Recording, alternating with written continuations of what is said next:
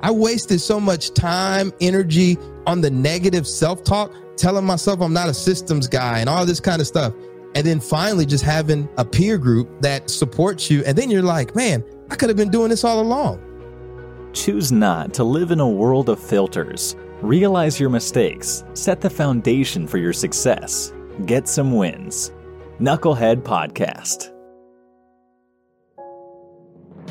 All right, welcome to another edition of Knucklehead Podcast. Uh, you got with you today the Knucklehead Steven, and I'm excited. We've crossed paths with our guest today a few times on social, and you know how it goes. I mean, everybody who's out there in the marketplace, they're glued to their phones. It's crazy how the, all of society is changing. It's like you can't walk around without a cell phone in front of your face anymore. I'm surprised there's not more like walking accidents, but I've had Mike's name come up a few times, and I don't know how or why we haven't connected, but I'm thankful that we are now. So I've got with me today Iron Mike Steadman, and you hail from where in the hell are you, Mr. Iron Mike?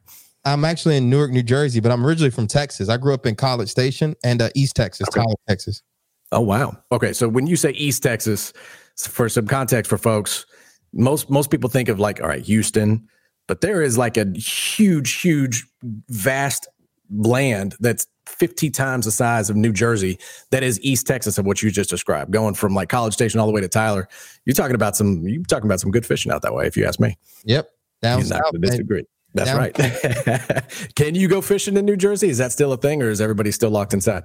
Uh everybody's still locked inside, but you can go out a little bit, but I don't I haven't fished in years.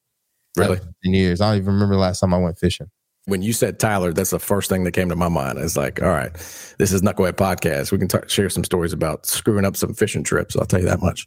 All right. So, with that being said, this is Knucklehead Podcast. So, let's set the table here. Mike, welcome to the show. I appreciate you taking some time to share. Honestly, quite frankly, the, the whole genesis of Knucklehead Podcast started on screw ups, mistakes that happen in day to day business, whether it's your business or you're acting as a you know as an entrepreneur within within an organization so you're you know you're hired to do a job or a role and you're a leader right? As a as an entrepreneur within an organization you, there's things that you're going to do that you mess up you miscommunicate with uh, one of your uh, department folks or one of your employees or you know maybe a customer or a prospect. You can only control so much that it really can be disheartening pretty quickly if the net result of your work doesn't produce what it is that you're looking for. And a lot of it comes down to being able to react properly in context of the mistakes that you make. So that was essentially the whole point of this podcast is I didn't hear a whole lot of business leaders talking about, you know, the things that they were screwing up or the things that they had messed up or what that screw up or mess up, how they oriented themselves and corrected right away. And and then essentially what the net result of that correction was.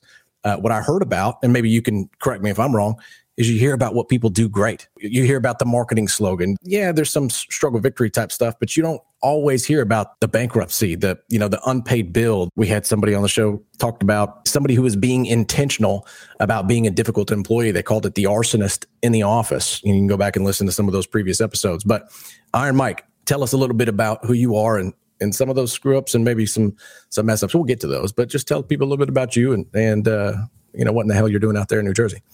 Yeah, absolutely. And uh, trust me, I've made tons of mistakes and failures. I'm happy to share. But uh, again, my name is Iron Mike Steadman. I'm based in Newark, New Jersey, and I'm the founder and CEO of Ironbound Boxing and Education, which is our nonprofit arm, and Ironbound Media, uh, which is our podcast uh, production arm. What brought me to Newark is uh, I was a three time national boxing champion and two time most valuable boxer from the United States Naval Academy. And I just fell in love with boxing. But if you know anything about midshipmen, I can tell you, I didn't win three national championships boxing a bunch of midshipmen. I spent time in inner city gyms in Baltimore, DC, Virginia, Brooklyn, and it always bothered me that I would meet young men and women inside these gyms that felt like they didn't have any opportunities outside the ring.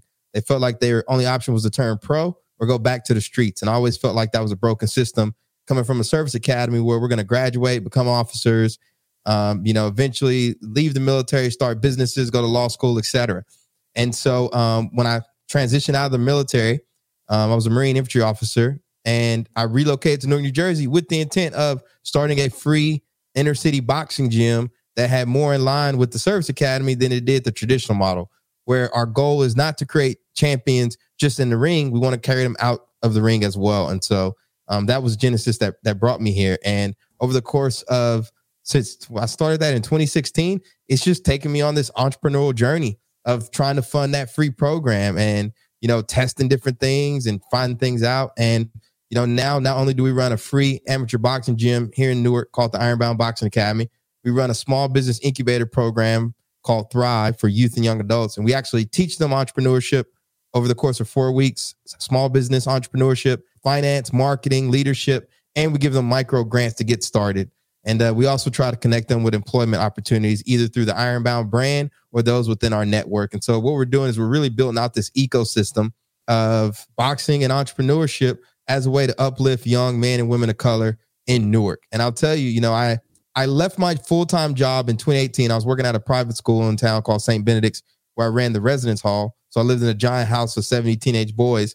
And I thought that the best way for me to fund the program was to launch a corporate wellness arm, essentially where I would go into companies in the New York City metro area, teach them boxing, hire kids from the gym, and then as that as a, a funding source for the nonprofit. And I spent uh, 2018 up until 2020, you know, really building out that program. And uh, it was doing it was doing all right, you know, nothing crazy, but I mean, I was paying the bills. I was able to focus on Ironbound and grow the nonprofit. So I was doing it. But then, like everything else, the pandemic hit, right? And everything went virtual. And so I transitioned our classes from, you know, in person to virtual. But it was just soul crushing. You know, it's just not the same for me. I'm very much a people person. And it didn't give me the opportunity to do that. I just felt disconnected because even when you're teaching boxing, like not everybody has their cameras on and all this kind of stuff. And so I was always looking for a soft exit. And uh, I got into podcast production. You know, I run a podcast called Confessions of a Native Son, where I talk about race, culture, and business from the perspective of a black veteran. And uh, you know, I just really enjoyed it. And then I realized like, hey, other people might want something like this. And I built a business around it. And so one of the mistakes I made early on with the corporate boxing was I didn't validate the business model. You know, so a lot of times we try to force stuff on the marketplace. It's like, oh my God, I got this great idea. But before we commit to it and build a business around it, you know, can you validate that someone is willing to pay you for that product or service before you launch? I didn't do that with the corporate boxing. I just kind of quit my job, liquidated my savings, jumped out there.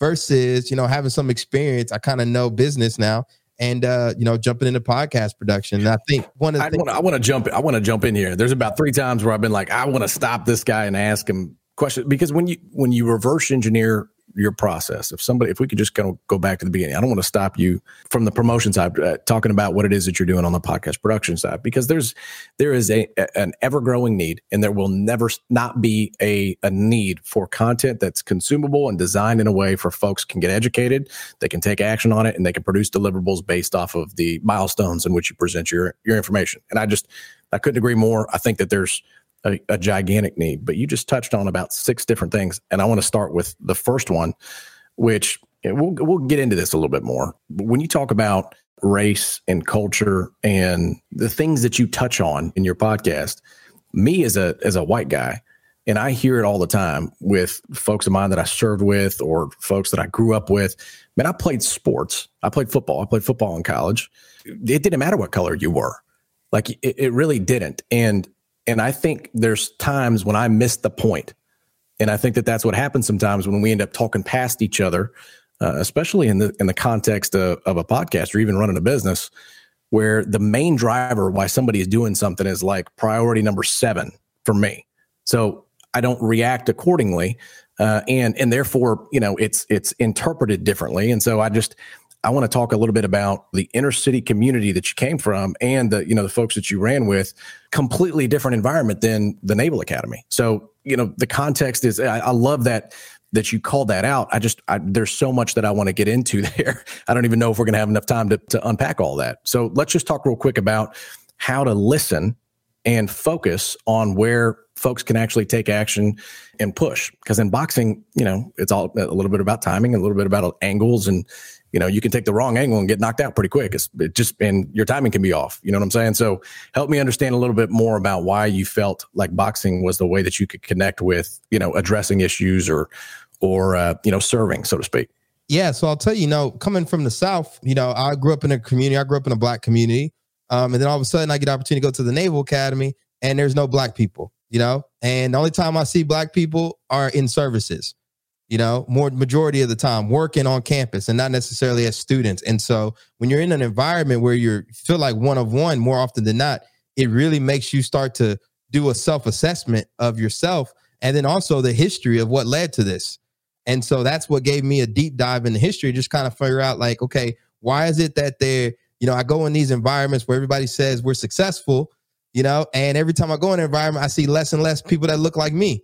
So it's this idea of like, are people that look like me just not successful? Or are we not successful at scale? What's going on?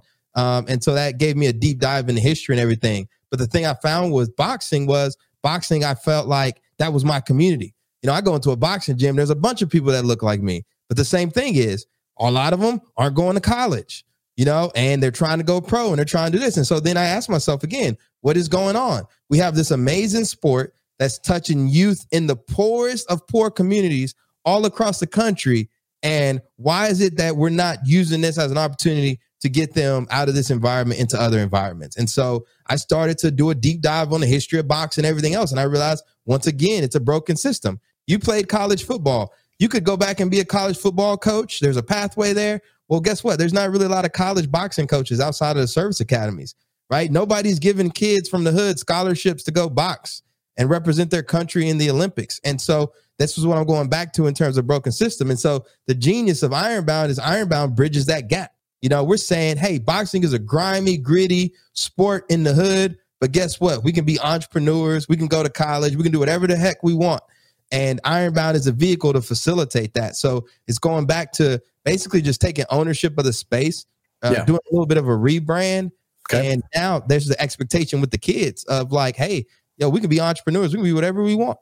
Well, so I, I love the the individual responsibility uh, component that you're talking about there, right? Because it's lost in the model of education that exists in this country to this day, right? It's uh, like my kids. My kids, they go to a school and then depending upon how well they perform in certain subjects there's a to your point there's a pathway there if they want to pursue you know some formality associated with science or some you know mathematicians or being an engineer or uh, you know if they wanted to become a doctor whatever the case may be the reality is is they want to provide for their family they want to provide for themselves and they want to create opportunity and that i believe if we if we look at what the outcome is of of the vehicles that we choose to to go drive that's actually probably more the point of what we share in common than what we have different.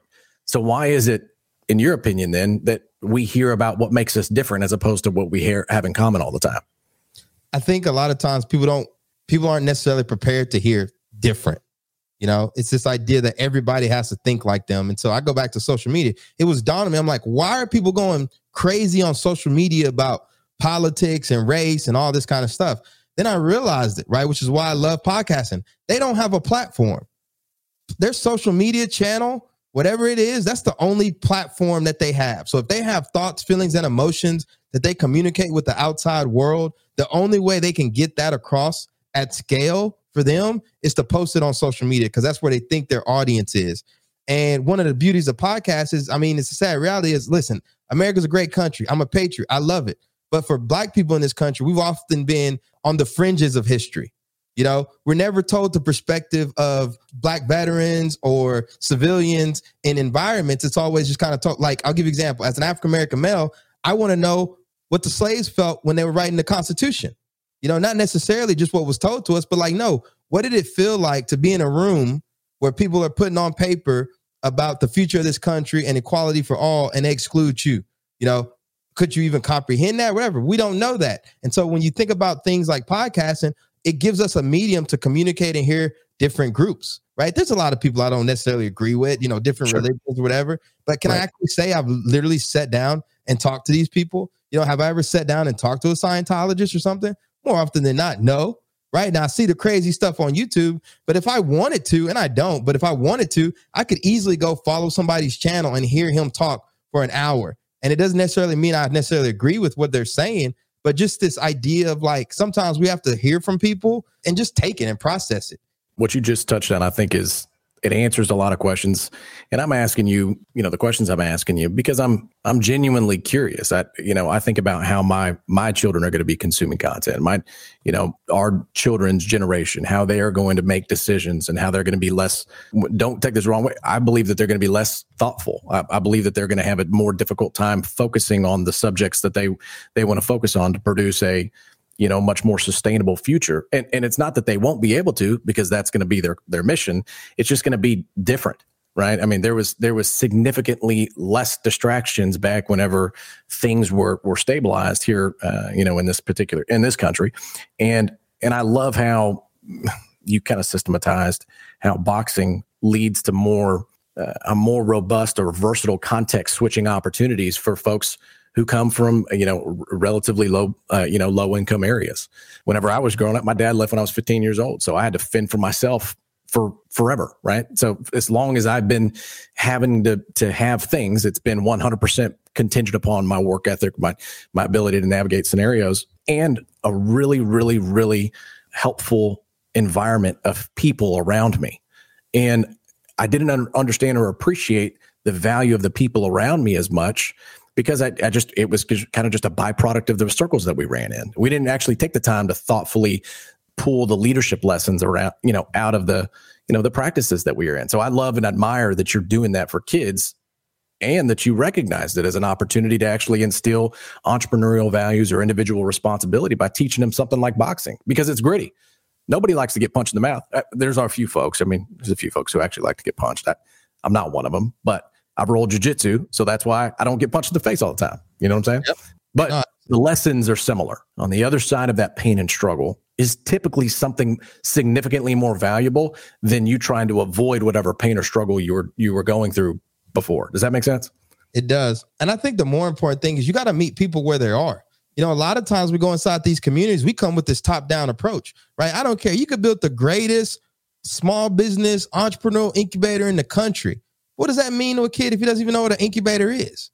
You know, it's again, we're coming with our assumptions and our definitions and our words in these environments instead of coming from the ground up. The beauty of a boxing gym in the inner city is I don't have to sell it to the kids.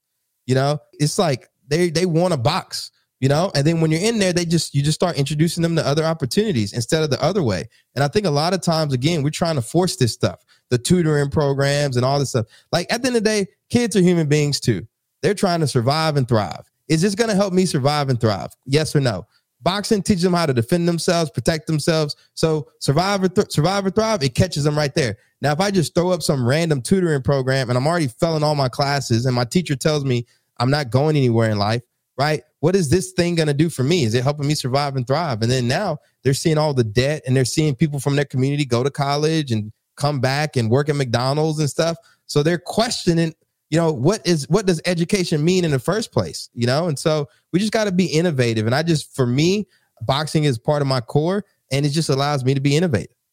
So I ask this question all the time, and I, and we, we can continue down this path. I referenced about six things that I wanted to to talk with you about. I think we're only really going to have time today to to address a couple of them. As much time as you want. All right. Well, let's dive into this real quick. I, I want to ask you, as a national champion, Uh, for folks who who hear that and then dismiss it because they scroll through enough champion talk, you know, going through ESPN, you don't just get a, a participation trophy and and become a champion, but there's also this consistent performance for folks that are champions to have multiple championships and what it is that they do. And what's the difference that you see for these multi-champion kind of systematically producing high level performers and folks who just accident you know not accidentally won but they you know they they they did well and they happen to win a championship but yet you never hear from them again what's the difference between somebody who wins and somebody who always wins because that's that's what they expect of themselves or they get multi championships to your to your experience that's a great question. The answer is you know what it takes.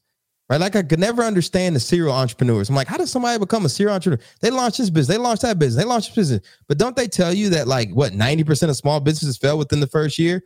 Unless what? Unless it ain't your first rodeo. You know, so you kind of know what to expect. You start getting hit in the face where most people quit, you keep pushing. It's the same thing in boxing. You know, like when I won my first national championship, I gave everything. You know, I gave everything. I knew what it took to win that championship. So then when I found myself in a position next year, those guys didn't know what it takes. They thought they did, you know, but when it was digging deep and you're second guessing yourself and you're wondering if this guy's going to stop or whatever, I already knew what was at stake. And, you know, so you rise up. And so you just find yourself operating at a level that most people aren't from a mental perspective, you know, because a lot of times we, I mean, everybody has that self doubt, right? Do I have what it takes, whatever? But imagine going up against Michael Jordan in the finals, you know, four deep, right? He's he wants to take the game winning shot. You're questioning whether you'll hit it or not. So it goes back to that. But again, that lesson doesn't just apply in the ring. that's life, right? And so when I go back to why I launched my entrepreneur incubator program is because I know for young men and women, uh, particularly with regards to entrepreneurship, we're expected to hit a home run the first time at, at plate.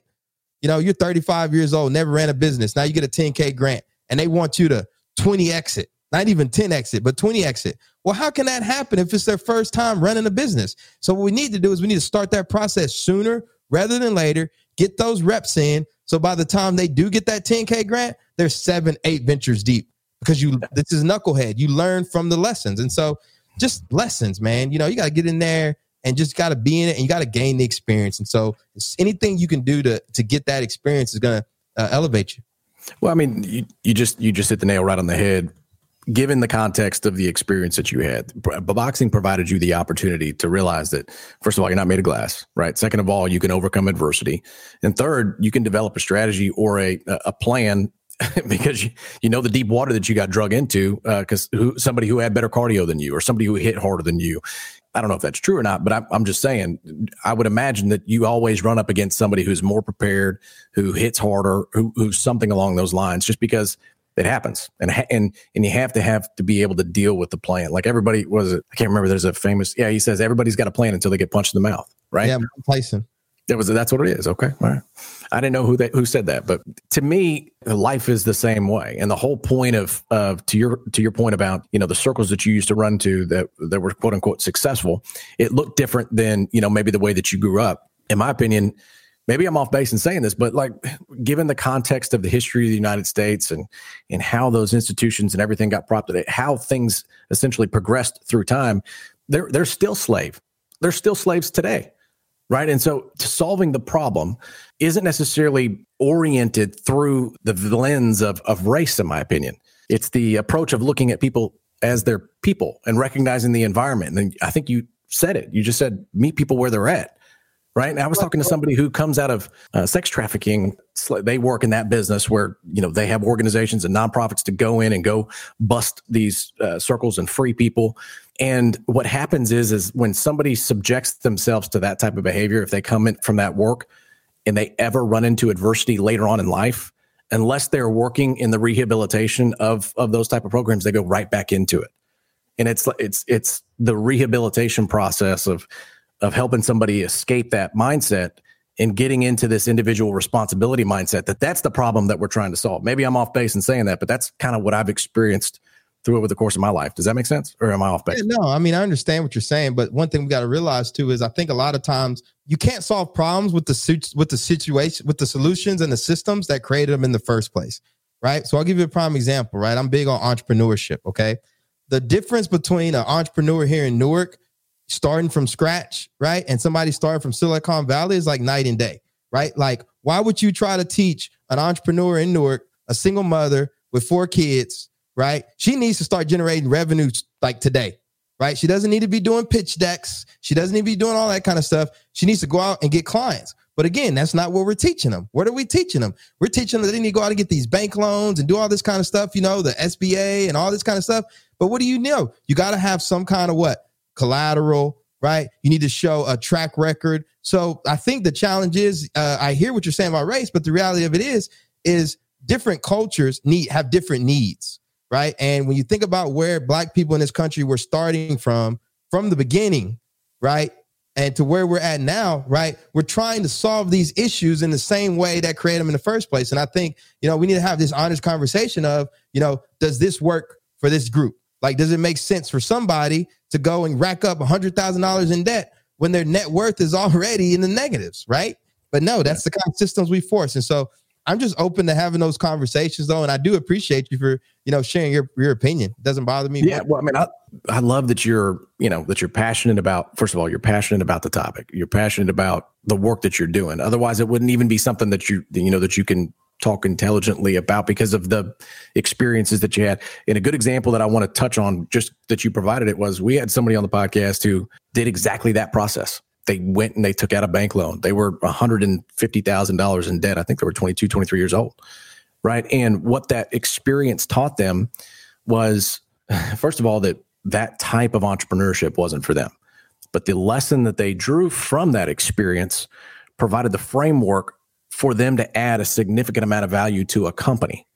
And what they did is they took that same principle and applied it to build out an entire department at a company, took that company, they were they were a very, very critical member of that company being successful, not as an entrepreneur, but as an entrepreneurial training into a company. So what's wrong with that pathway for folks? That's still an individual responsibility component that's you know runs counter to the narrative that yeah all you got to do is just set up your video and you know become a digital marketing expert and go out and get clients and charge a ridiculous you know all the things that are associated with the digital marketing agency if you know what i'm saying. Yeah there's so many different ways to do this. Like i don't have a term for it yet but like i'm funding businesses straight off of services.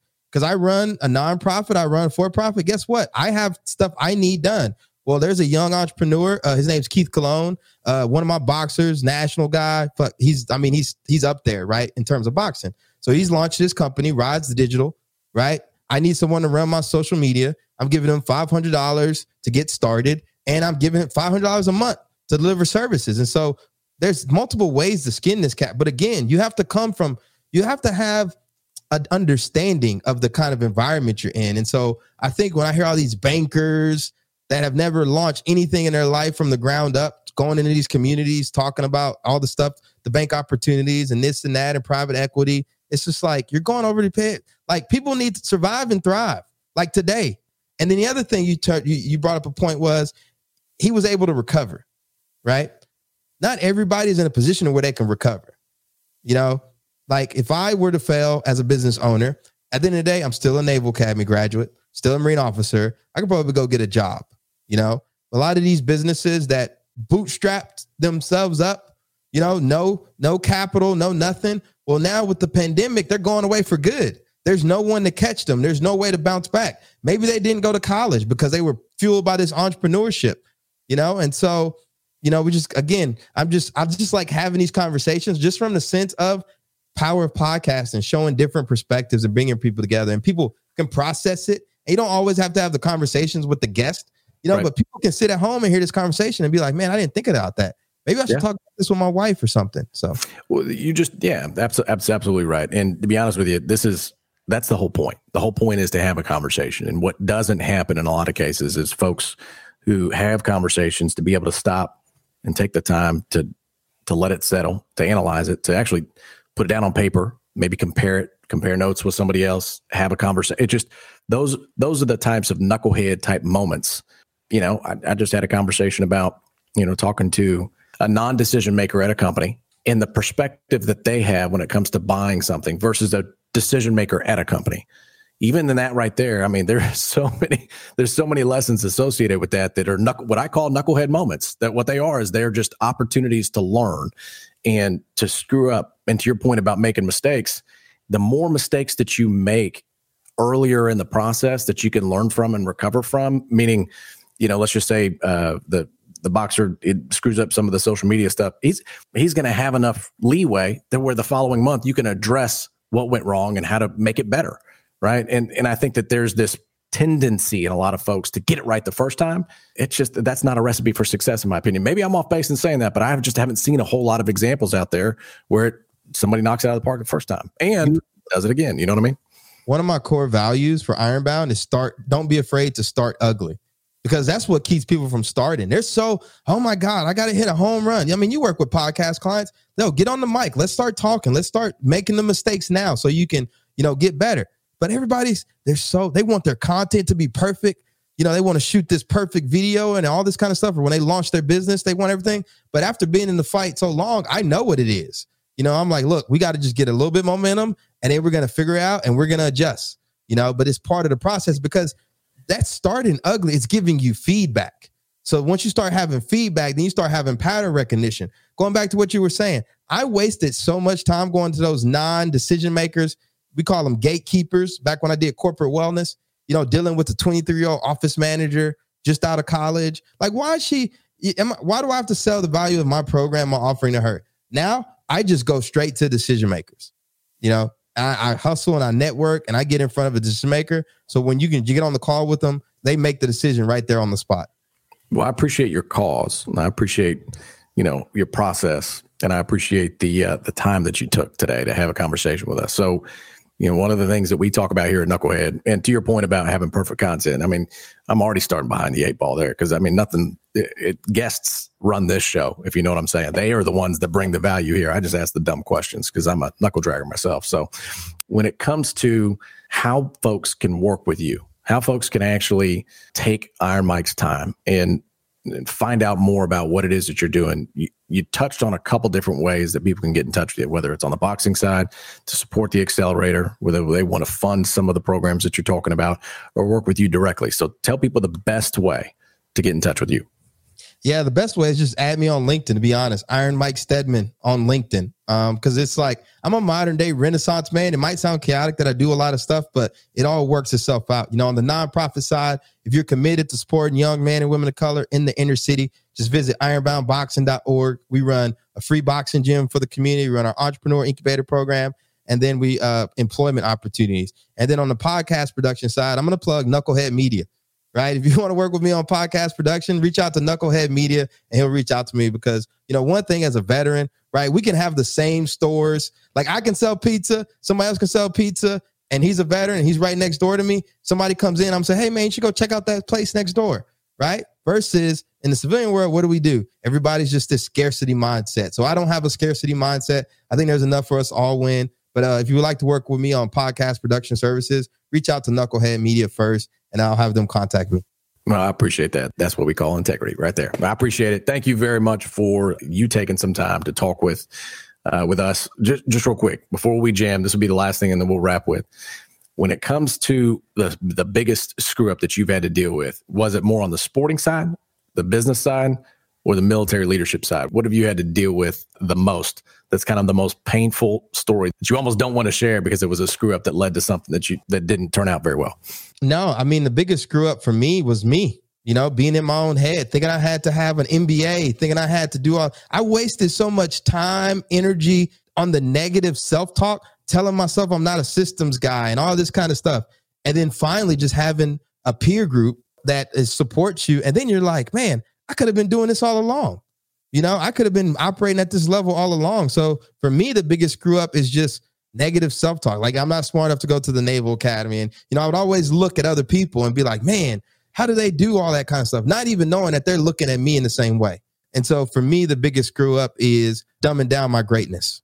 I love that. I love that. Well, I appreciate you, Iron Mike for taking the time to come over here and educate us and have some conversations. I love you also being able to speak transparently about the way that you you feel about certain things. We can have a we could probably have an hour long conversation about two or three of the topics that we had talked about, but for the sake of time, to keep it consistent with what we do here at Knucklehead, for those of you who are listening, Iron Mike Steadman out in New Jersey told you a couple different ways that you can get in touch with him.